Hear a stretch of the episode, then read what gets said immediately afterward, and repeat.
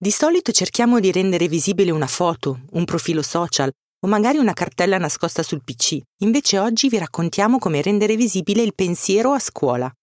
MLTV è l'acronimo di Making Learning and Thinking Visible, che in italiano diventa Rendere visibili pensiero apprendimento. L'idea nasce da una collaborazione tra Indire, Project Zero e tre scuole capofila di avanguardie educative. Raccontiamo oggi l'esempio dell'Istituto Superiore Savoia Benincasa di Ancona. Ciao, siamo Michela e Martina di Edunauta, l'esploratore di universi educativi. All'interno di questo podcast ti guidiamo alla scoperta di nuove idee per insegnare, rinnovare e rigenerare la scuola dal basso. Queste idee arrivano dal movimento Avanguardie Educative, nato presso l'Istituto Indire. Idee per insegnare è una serie podcast ideata da Generas Foundation all'interno del progetto Edunauta. L'idea MLTV ruota attorno ad alcuni costrutti fondamentali, per primo la documentazione, intesa come la pratica di osservare, registrare e condividere attraverso media differenti il processo e il prodotto dell'apprendimento con lo scopo di rendere l'apprendimento stesso più profondo. In questo senso la documentazione diventa la via privilegiata e più semplice per rendere l'apprendimento visibile al soggetto stesso, alla sua classe e alla sua comunità educativa.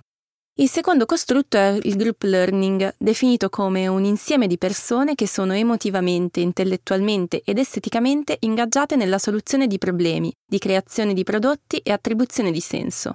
Un gruppo nel quale ognuno apprende sia autonomamente sia con e grazie agli altri. Il terzo ed ultimo costrutto dell'idea è invece formato da tutte quelle indicazioni, cioè dei protocolli e delle thinking routine, che rendono visibile il pensiero e che supportano lo sviluppo di capacità di ragionare in modo creativo, profondo e divergente. L'idea MLTV deriva dall'integrazione di due framework creati da Project Zero, un gruppo di ricerca della Harvard Graduate School of Education di Boston, che sono stati poi adattati al contesto della scuola secondaria di secondo grado italiana. Il primo è Visible Thinking, che utilizza routine cognitive specifiche, le cosiddette thinking routine. Queste sono una sorta di struttura organizzativa in grado di guidare i processi mentali ed incoraggiare l'elaborazione attiva degli studenti, con lo scopo di rendere visibili i processi cognitivi e sostenere la cultura dell'esplorazione e la costruzione del pensiero critico. Piuttosto che elencare semplicemente dei fatti, le routine incoraggiano gli studenti a impegnarsi attivamente su un argomento, a pensare con e oltre i fatti che conoscono, connettendo nuove conoscenze a quelle precedenti. Il visible thinking mostra così un duplice obiettivo. Da un lato coltivare la capacità di pensiero e la disposizione a pensare degli studenti, dall'altro rendere più profondo l'apprendimento dei contenuti disciplinari. Il secondo framework, Making Learning Visible, riguarda le dinamiche di apprendimento individuale e di gruppo e il ruolo della documentazione nel supportare lo sviluppo di un apprendimento significativo in gruppo, nella classe e a scuola.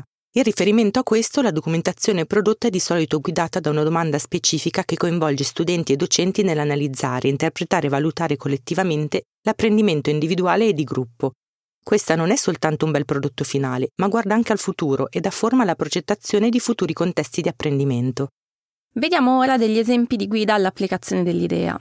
Il punto di partenza è l'analisi da parte del docente delle caratteristiche e delle esigenze del proprio gruppo di apprendimento.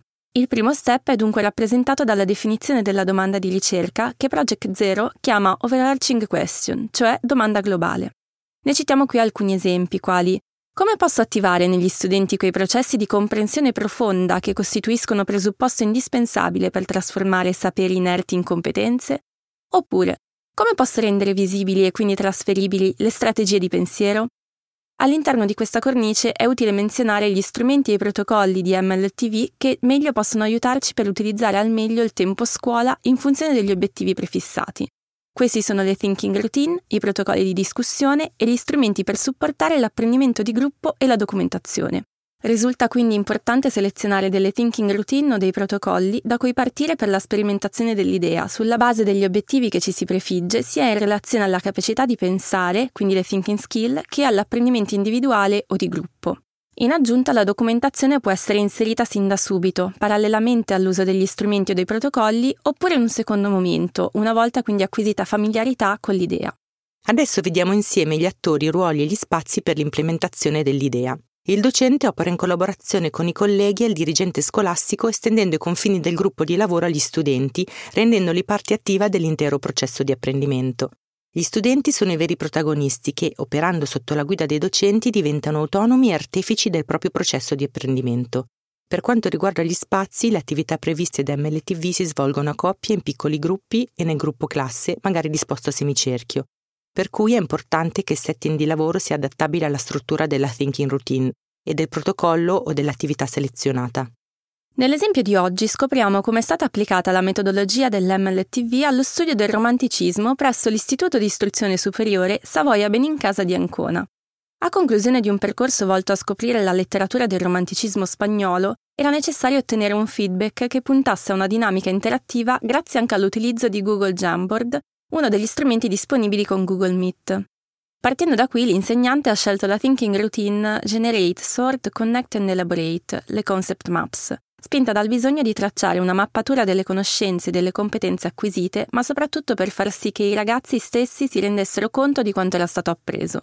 In questo processo gli studenti sono stati chiamati in un primo momento ad evocare i concetti che più erano rimasti loro impressi durante il percorso di scoperta del movimento letterario e solo successivamente invitati a scriverli in una sorta di manifesto.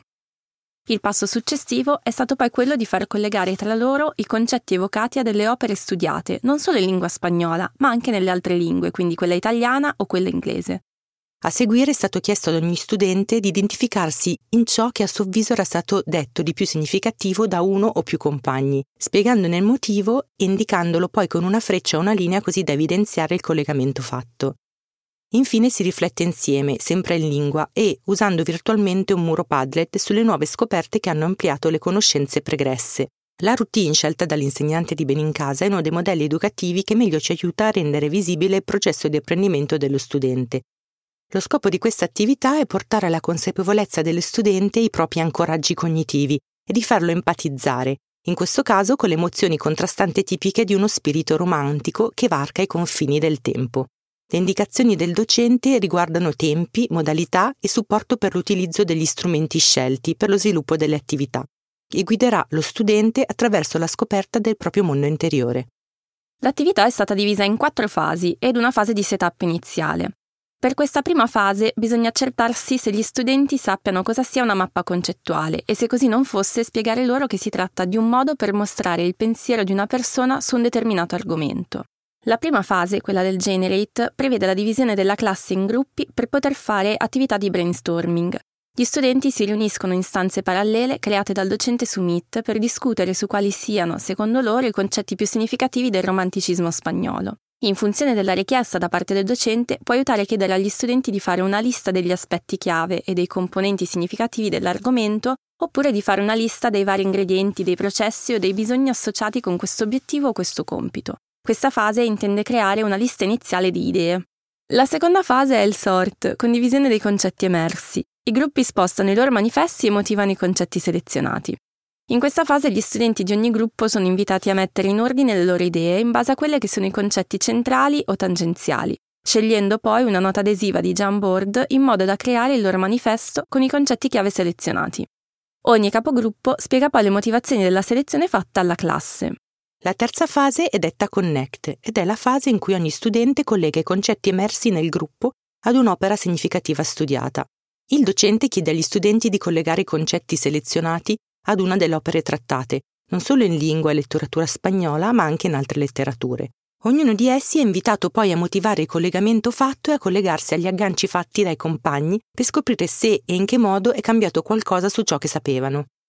La fase 4 è detta Elaborate e riguarda l'espansione delle conoscenze. In quest'ultima fase si chiede agli studenti di raggruppare alcune idee centrali e di rielaborarle creando delle sottocategorie che dividono le idee in parti più piccole. Il docente condivide così con la classe un muro Padlet per invitare tutti a condividere ciò che sapevano prima dell'attività svolta e che cosa hanno scoperto grazie ad essa. Dai punti di forza dell'esperienza e dal racconto dell'insegnante dell'Istituto Superiore Benincasa emerge come i ragazzi, grazie a questa modalità di studio, siano molto collaborativi tra loro, garantendo inoltre che siano messi in primo piano nel percorso di apprendimento. Inoltre c'è un dialogo costante tra studenti e studenti e tra studenti e insegnanti che permette ai giovani stessi di fare una riflessione sul proprio processo di apprendimento. Ma quali sono i motivi per cui adottare questa metodologia? Adottare questa idea significa porsi in un'ottica diversa nei confronti della classe e dei colleghi docenti. Significa altresì creare i presupposti per operare in un vero e proprio gruppo di lavoro che include studenti, colleghi, docenti e dirigente scolastico, al fine di trasformare dubbi e domande in strumenti per fare ricerca e comprendere. Gli studenti sono così spinti a sviluppare il pensiero critico e creativo, ad imparare a costruire il proprio sapere anziché proporsi come passivi recettori, ad imparare a fare affermazioni sostenendole con prove ed argomentazioni, favorire un apprendimento più profondo e duraturo nel tempo, incoraggiare una cultura della classe come comunità democratica, orientata quindi al rispetto reciproco e all'ascolto dell'altro e alla collaborazione, e sviluppare infine la consapevolezza del proprio pensiero, dei propri processi cognitivi, del proprio metodo di studio.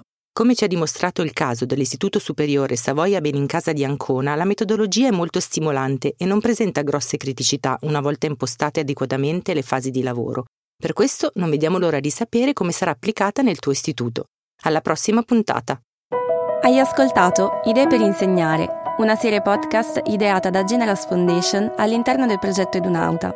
Le idee educative proposte fanno parte del movimento Avanguardie Educative dell'Istituto Indire, l'Istituto Nazionale di Documentazione, Innovazione e Ricerca Educativa del Ministero dell'Istruzione. Per saperne di più, ascolta il trailer o vai sul sito innovazione.indire.it slash avanguardie educative. Idee per insegnare è un podcast realizzato in collaborazione con Rossella Pivanti e con le voci di Michela Calvelli e Martina Plebani.